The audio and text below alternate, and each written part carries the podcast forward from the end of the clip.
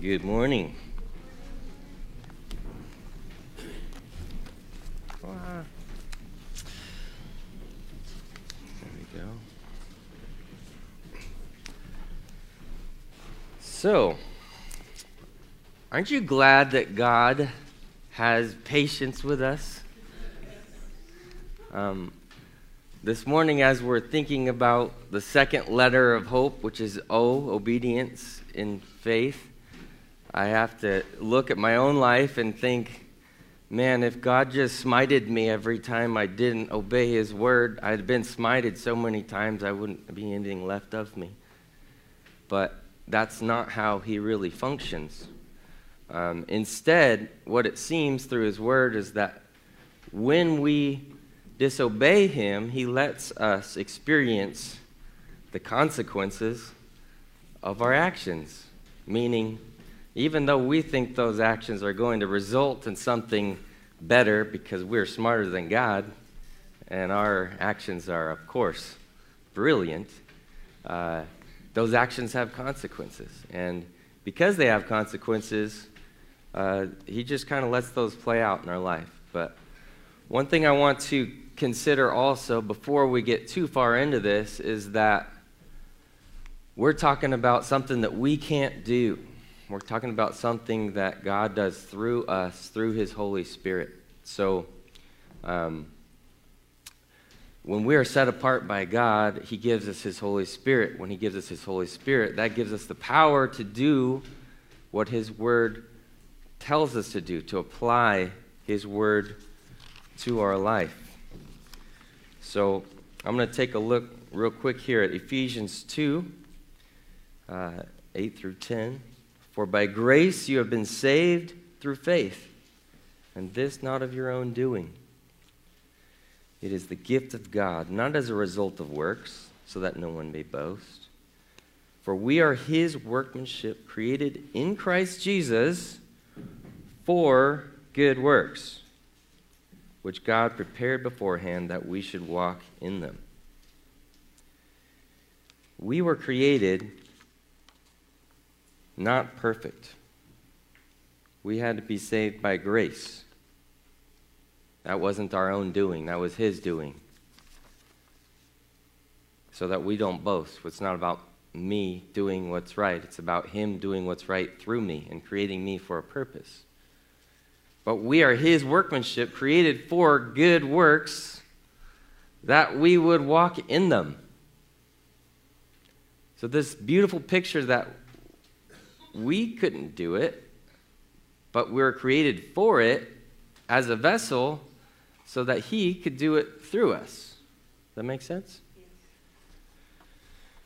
There's nothing in this world that is more exciting and more amazing than following the design that God has given you for every part of your life. It doesn't really matter how scary or big the task He calls you to, it just matters that you're re- ready and willing to obey Him. Uh, over and over and over in my life, I've seen that my ways aren't very good and that His ways are very, very good. And when I start to follow His ways, I have peace, I have joy, uh, I, I have purpose. I see people around me encouraged and changed and growing.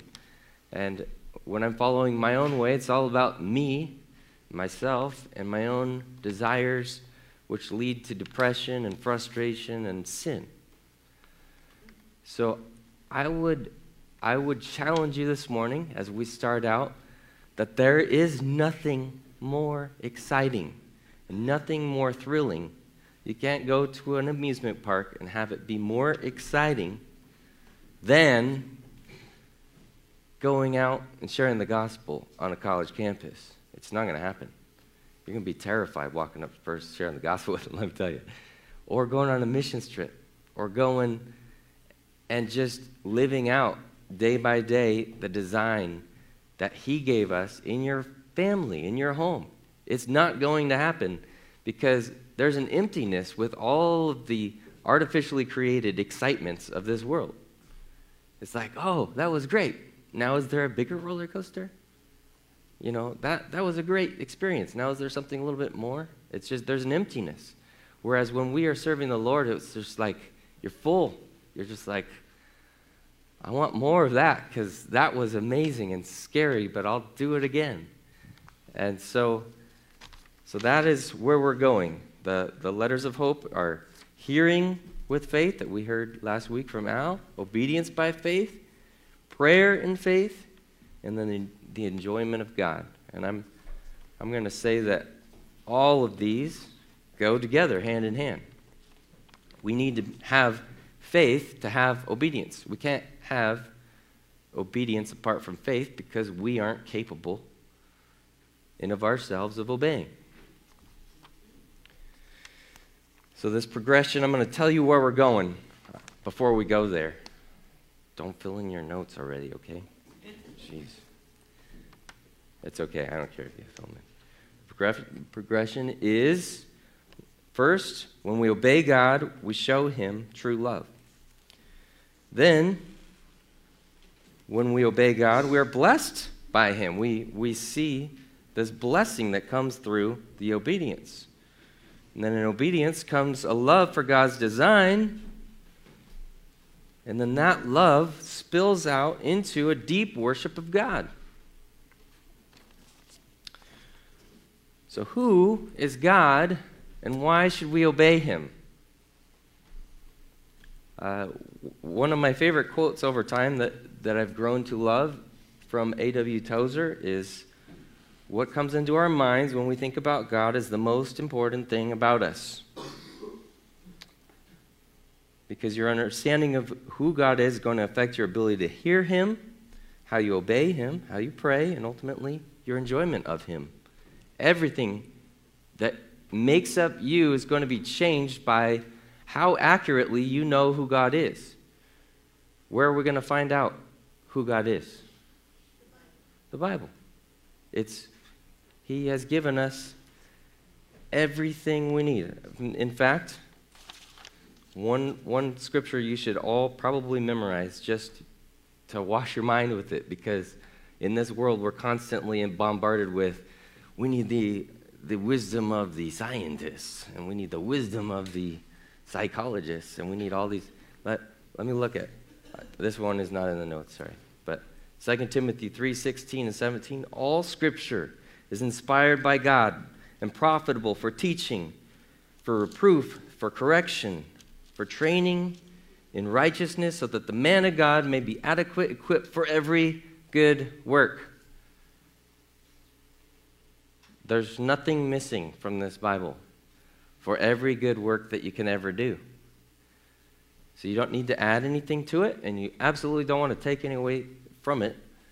It is sufficient. So, what does God look like to me? Uh, I'm glad you asked.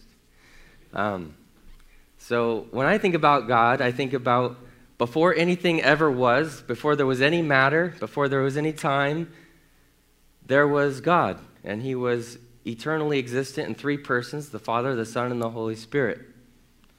And the Father, before anything existed, preordained all the things that were going to exist. He designed and knew you and everything that would lead up to you existing and every moment of every person, every part of time, and every particle. Okay, then Jesus the Son comes along and he physically creates everything. Right? In the beginning was the Word, and the Word was with God, and the Word was God. You remember that passage? He creates everything, right? So, Jesus, the Son, the visible form of God, creates everything that you see in six literal days. That is an incredible amount of power. You can create stuff from energy. God has unlimited energy. He creates everything. And then we see him bring in man. And he designs man in such a way where man is allowed to reject him or obey him. And then we see that in his design, he allows people throughout all of history to follow him and to not follow him. And we start to understand that later, much, much later, that without the existence of people who reject God, the people who are going to follow God, couldn't worship him fully. They wouldn't know him fully. They wouldn't know how to love him. They wouldn't know how to worship him because without hatred, you don't know what love is very well. And without people rejecting God, you don't understand what it looks like to follow God. Without injustice, you don't understand what true, perfect justice looks like. And so it, it is truly impossible to accomplish what God the Father's design was without allowing people to reject Him.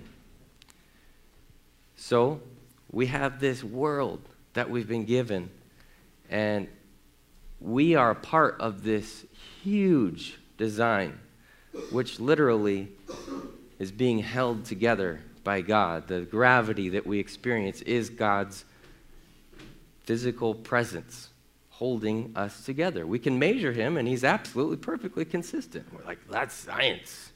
It is science. Science is just simply measuring God. And so when I think of that God, and then I think of things like he is perfectly loving, perfectly patient, perfectly set apart, holy. He's perfectly just. His wrath is perfect. All of his attributes are perfect. And they all go together perfectly. And then I think he's omnipresent, he's everywhere. He is omniscient, he knows everything. He, uh, he has unlimited power. Um, you just start to understand him better. And then when I have a bad day, I can say, Well, God, you didn't think of this, you know? Or I can say, Oh, wow, uh, God designed this day with this weight that I'm supposed to be under so that I could grow and learn and appreciate Him more. And this awful circumstance is the result of sin that we caused by rejecting Him, but yet He is still going to work through that for our purposes. So you could see that as you start to spend a lot of time thinking about God and what His Word says about Him, we start to form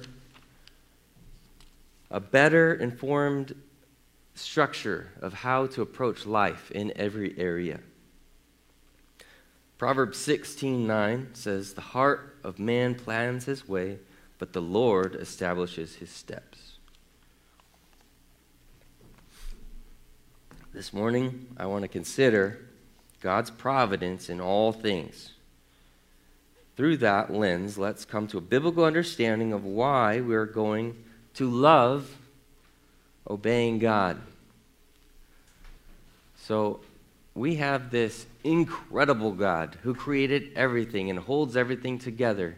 I didn't even talk about the third person, which is the Holy Spirit, who is the one who gives you a new heart and gives you the ability to follow him and does about a bazillion things behind the scenes. He is the helper. Um, and you have this magnificent unity going on in the Godhead that we get to experience uh, through Him as we get to know Him. And I'm, I'm just going to encourage you that all of the things that you're going to experience in your life are part of His providence. And, uh, and that, that is a, a wonderful, wonderful thing. So, our first point not my will. When we obey God, we show Him true love. So it's not my will, but yours be done. You remember who said that? Jesus. So when Jesus created everything, he was doing it according to the will of the Father. When he died on the cross for our sins and he was in the Garden of Gethsemane, he clearly says, Not my will, but yours be done. And that is our calling as followers of Christ to do the same thing. But we're following Christ. So not my will, but yours be done. Uh, John 14, 23, Jesus answers, If anyone loves me, he will keep my word, and my Father will love him, and we will come to him and make our home with him. We must keep his word. Obeying his calling on your life is love. Every Christian has a calling. I remember uh, back when Jesus is talking to Simon Peter. And uh, I'm not going to go real deep into this, but he's, they, uh, in John 21 15, when they had finished breakfast, Jesus said to Simon Peter, Simon, son of John, do you love me more than these? He said to them, see, he said to him, Yes, Lord, you know that I love you. And he said, Feed my lambs, right? And he does that three times, and he uses different types of love. We all have a calling. If you are a Christian and you have been given a new heart by the Holy Spirit and you are His, you have a calling. Uh, it is, I don't know. I don't know what it is. I'm not you. Um, I would like to help you figure it out, though. Um, we are the body of Christ. We each have been given a spiritual gifting to be used in the context of the church.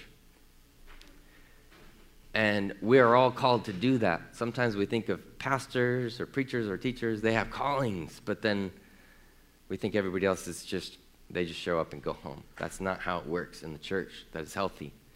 We're a body, we have different members that do different things. So each of us, not just the apostles, not just the people in the Bible, are not just pastors, are, have a calling. Every single person has a calling.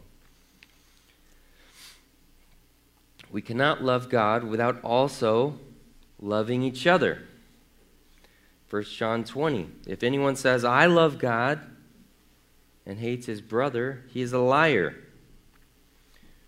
For he who does not love his brother whom he has seen cannot love God whom he has not seen. It's simple enough. Uh, it's, there are people that are like, I just love God, but I don't like people very much. You know, and that, that sounds fun, but it's not possible.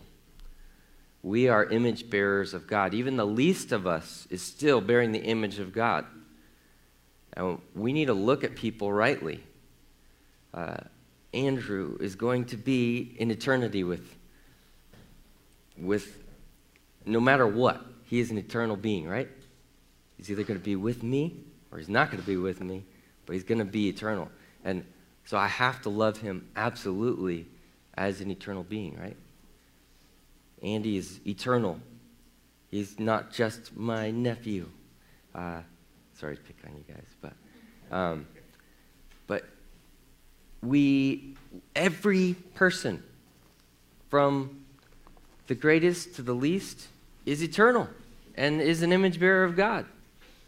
And so I can't just discount a person because of blah blah blah. They annoy me. They're wonderful. You know, I, I can't exalt one and discount the next because God created them with a purpose and they're eternal. So I need to love people if I'm going to love God. Point number two every spiritual blessing. When we obey God, we are blessed by God. We are blessed by God with every spiritual blessing. Okay? At the time of obedience, at the time, obedience can be like standing under a weight. Um, lots of us like to work out sometimes, right? You do not get stronger by going into the gym and looking at the weights, and talking to people, taking a shower, and going home. You get stronger by going into the gym and you stand under weights and you you bear the weights and and you work harder and harder and harder and then you get stronger and then you you're, you're bearing weights, right? And James, we are just talking about this in our men's Bible study. We're going through James 1. And uh, Verse 12 Blessed is the man who remains steadfast under trial, for when he has stood the test, he will receive the crown of life which God has promised to those who love him. It's this concept of, of trials, right? Trials teach us a lot. That's how we grow. And so as we as we experience trials, we don't need to just try to say, God, take this trial away from me. We want to bear the trial, find out, okay, what am I supposed to be learning in this trial? How am I going to grow in this trial? How, how am I going to become more like you through this? Because each, uh, like, like we talked about at the beginning, each moment of every day of every part of history, of every, every being, every bird, every animal is created with God's mind, with God's design in, in mind. So, as we're going through trials, they are not random. They are God's preordained plan for your day. And so, as you're going through them, don't, don't be angry about them. Just say, you know, okay, God, what are you doing now? And the bigger the trial, sometimes I think, okay, God, oh boy, this is this is outside of my control, so let me just trust you a little bit more. And what exactly do you want me to do with this one? And that's usually when he shifts my direction some way or another. So, God's God works through everything in every moment for those who obey him. Romans 8:28. We know that God causes all things to work together for good to those who love God, to, to those who are called according to his purpose, right? That's, that is going to be one of your anchor script, scriptures for this whole idea, this concept. God causes all things. How many things? So there's no things that are not included to work together for the good of those who love God. When you love God, that is that is shown to him by obedience, right? That's how we love God. To those who are called, are we called? Yeah, according to his purpose. So, even the things of, of the worst of the worst people in the world that have ever existed, in all of the worst circumstances, you can, you're like, no, but what if this happened? Uh, that can't work together for the good. Well, God is much bigger than we might think He is, so maybe we're not looking at Him accurately when we think those things, right? Maybe we've created an idol or a, a God for ourselves that isn't actually the one that's in Scripture. So it's really important what we think about God because when we read this, in order to believe it, we need to understand that God maybe is a little bit bigger than we can imagine, and a bit, a bit more powerful, a bit more like, I'm finite. I can describe him, and my understanding is going to be about this big, and his actual detail is going to be bigger than this universe. And I, I've just, I'm going to fall short. But I do have his scripture. So I can tell quite a bit about him just based off of what he has told us, right? So, point number three life is so much better. In obedience comes love for God's design. In obedience comes love for God's design. I can tell you, um, I've personally experienced this a lot in my life where I have done my design and it was not very pleasant. And I've done God's design uh, and it was amazing. And then you kind of go back and forth because God graciously lets us fail after we've succeeded sometimes. Um, I told you, I think last time I preached, I really didn't get roles correctly when I started my marriage, and then we, then we came to understand how to do roles correctly. There's a lot of areas in my life where, where I chose to do things the right way, and God just blessed that period of time. Um, and then there's been times where I uh, either momentarily fall into sin, that, that you know, you fall off the, the side of the road, and you know, hopefully somebody helps you get right back on the road, or you get right back on the road. And then there's times when you're just defiantly over time, just going in the wrong direction, and it just starts to wear out and ruin all different parts of your life. And those natural consequences start to eat you up and destroy you. So, um, but when we're following Him, life is so much better. God has specifically designed order in the church, in marriage, in the home, in community, and ultimately the principles that we require in order to live for Him. The order of the church and the home, we see in Ephesians 5 23, the husband is the head of the wife, as Christ is the head of the church. What does that mean? Uh, Christ is the head of the church. Who leads the church? It'll be like the eldership, according to the Bible, the, the elders collectively. It's not like uh, one man is just like, I'm going to go where I want to go. No, Christ is the head of the church, so you have elders who meet together and they, they submit to one another in the fear of the Lord and they submit to Scripture and they pray and they submit to the will of the Holy Spirit as they pray. And together they make decisions that they believe are unified under what Christ would want for the church. In the same way, in our homes, it's the job, it's a very weighty and heavy job. But if you are a husband, you don't have a choice. You are going to lead your home as a bad leader or a good leader.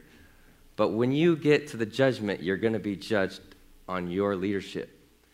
And did you follow Christ and his will for your home? Did you shepherd your children? In Ephesians 6, it's going to tell you the main command there is for fathers to train up their children to follow the Lord, that shepherding is only ever commanded to fathers. Again, the leader of the home is the father. So, like when I started out and I wasn't very good at leading, and I just like, ah, Kendra, you could lead, that's fine. Um, it didn't didn't go very well, but um, if I just continue down that path forever, uh, I'm still going to be responsible for my kids and for my wife and for discipling my home. And it, did I love my wife the way that Christ loved the church? All those things are going to fall on me. And so my calling, if I ever get married, is immediately in a leadership role. I, I don't have any choice. Um, so I'd encourage you to look at the order God has given us in our home, in our church, and let yourself fall under that authority structure. Uh, the authority in God's economy is Christ is the King of Kings and the Lord of Lords. He's the head of everything. Then you have the eldership of the church that's leading the church, and then you have the church submitting to one another. But really, the authorities of the president and the rulers comes underneath the church. And when they ask the church to do something that is contrary to God's word, which hopefully it won't become increasingly more and more, but it may, uh, then the church has to still obey God first because He is ultimately the authority. So we look at His authority and we understand His authority, and then we live under it.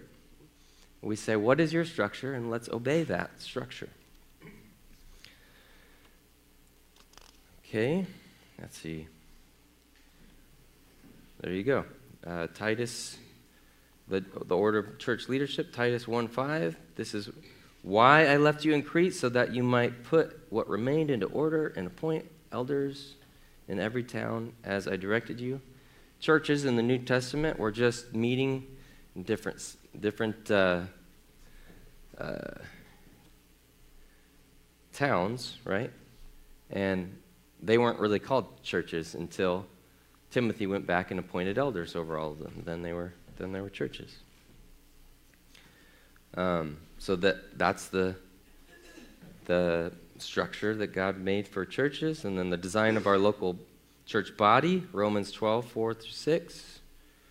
Um, for as in one body we had mem- many members, and the members do not have the same function, so we, though many, are one body in Christ, and individually members of one another, having gifts that differ according to the grace given to us.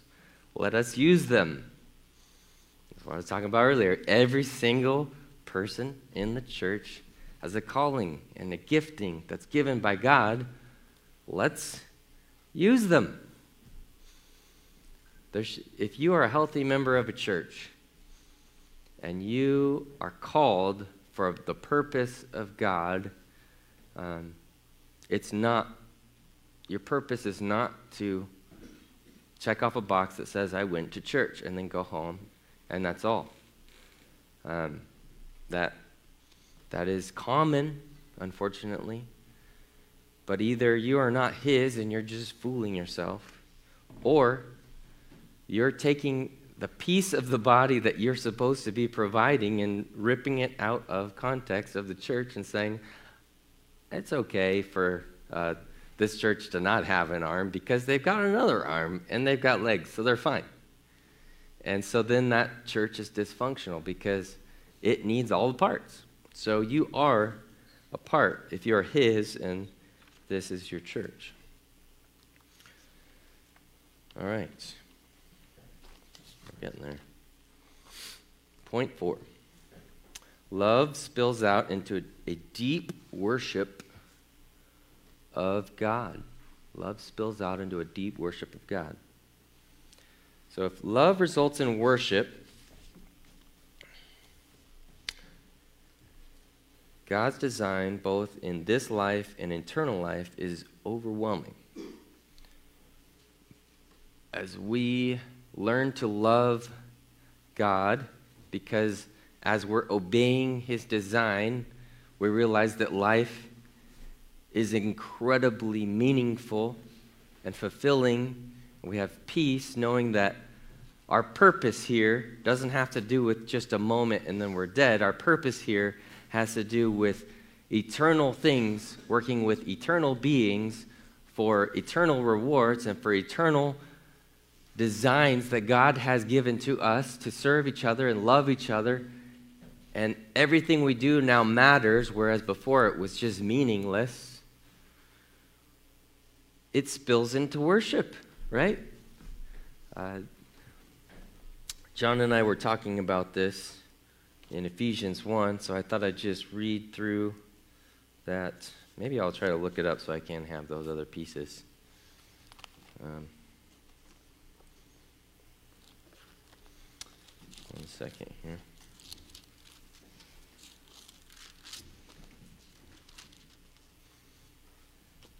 Ephesians 1, verse 3 through 11. Blessed be the God and Father of our Lord Jesus Christ, who has blessed us with every spiritual blessing in the heavenly places in Christ, just as He chose us in Him before the foundation of the world, that we would be holy and blameless before Him. that I'd be blameless. In love, He predestined us to adoption as sons through Christ Jesus, the Jesus Christ, to Himself, according to the kind intention of His will, to the praise of the glory of His grace, which He freely bestowed on us in the Beloved. In Him we have redemption through His blood the forgiveness of our trespasses according to the riches of his grace that he lavished on us in all wisdom and insight. He made known to us the mysteries of his will according to his kind intention, which he purposed in him with a view to an uh, administration? Uh-oh, you're not with me.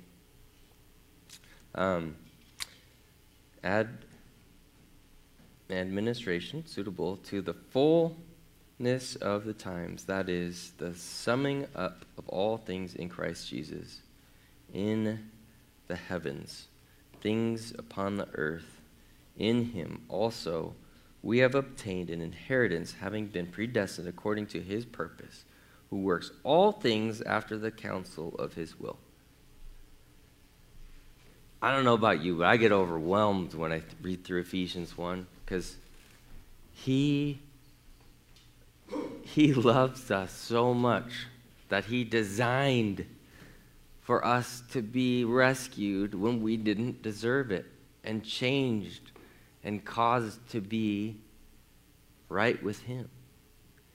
And uh, so I would just challenge you this week as we're, we're looking at obedience to not consider it a burden to obey God. And it is not uh, a contest where we're earning something. It's not something. Obviously, Christ did the work on the cross for our sin. That is not why we obey, so that we can earn favor with God. There is no earning of favor with God. But there is an incredible blessing when we do obey Him. It is our priority at Hope Church to obey Christ. It is so exciting and terrifying to place our faith fully in God and trust. When we obey Him, we will be blessed by the God who rules over everything. I mean, I guess I get a little overwhelmed thinking how tiny I am and why would he care about me at all? In the grand scheme of things, uh, I'm a scurvy little spider. You know. Movie reference there. Um, Hebrews 12, 1 through 2. Therefore, since we are surrounded by so great a cloud of witnesses, let us lay aside every weight and sin which so which clings so closely, let us run with endurance the race that is set before us, looking to Jesus, the founder and perfecter of our faith, who for the joy that was set before him endured the cross, despising the shame, and seated at the right hand of the throne of God. You could do nothing more satisfying than to obey God in everything. Father, I thank you for this morning. I thank you for your word. I thank you that you have so much patience with me that even when I don't obey you, you just allow me to walk through that and learn from it and uh, use my brothers and sisters to put me back on the path when it's necessary. I pray that you would just allow us to be a church that loves your word and loves to obey you and sees the value and the pleasure that it is that you've designed for us to live in obedience. And I pray that you would just uh, go on and continue to help us to grow in you. Help us to know your word so that we know who you are better, that we would know uh, the attributes uh, of who you are and know your character and understand the parts where we can actually come alongside and learn to be like you. Um, and I just pray that we would be in all of the parts that we can't be like. We can't be everywhere. We can't know everything.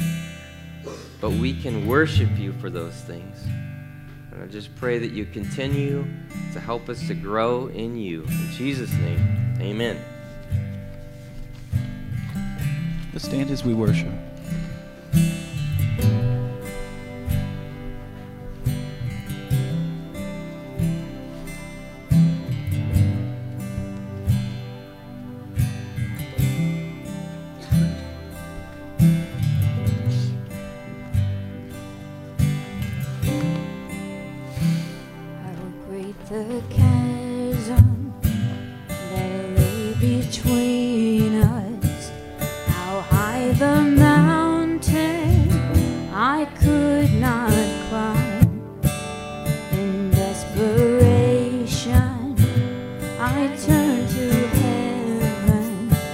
and spoke your name into the night. Then through the darkness, your loving kindness tore through the shadows of.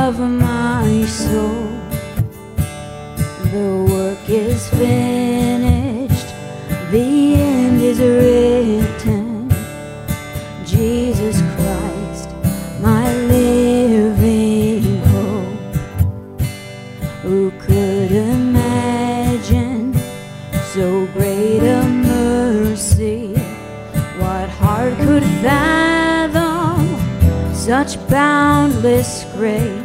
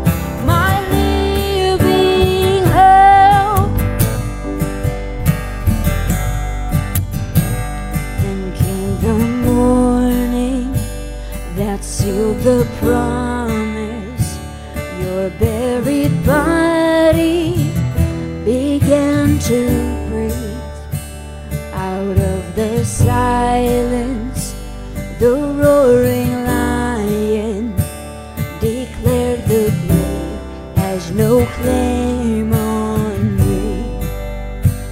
Then came the morning that sealed the promise.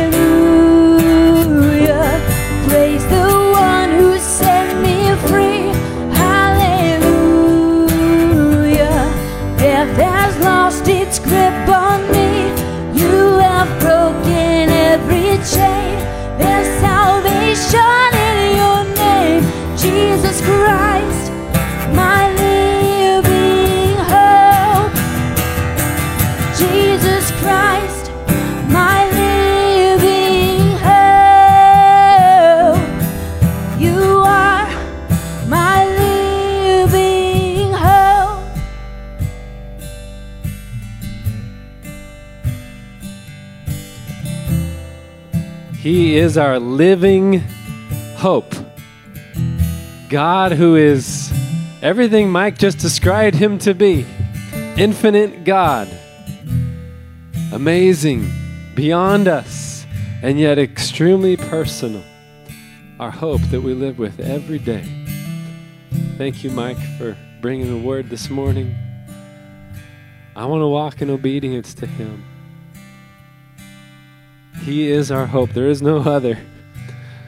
Lord Jesus, I pray that that would be us as a church, as families. Lord, you know we come from a place of brokenness where everything's not right. But in you, you make things right. That's your promise. Lord, help us to obey, to trust you. We love you, Lord Jesus. It's in your name we pray. Amen. Hey, there's one announcement that I forgot that's very important. Um, if you are a parent of youth, this coming Wednesday night is parent night. Come with your kids. We've got things specially planned to have parents there. This is parent night. Wednesday night, um, if you have youth, come with your kids. We've got stuff for you. Um, I love you, church. Go in the Lord this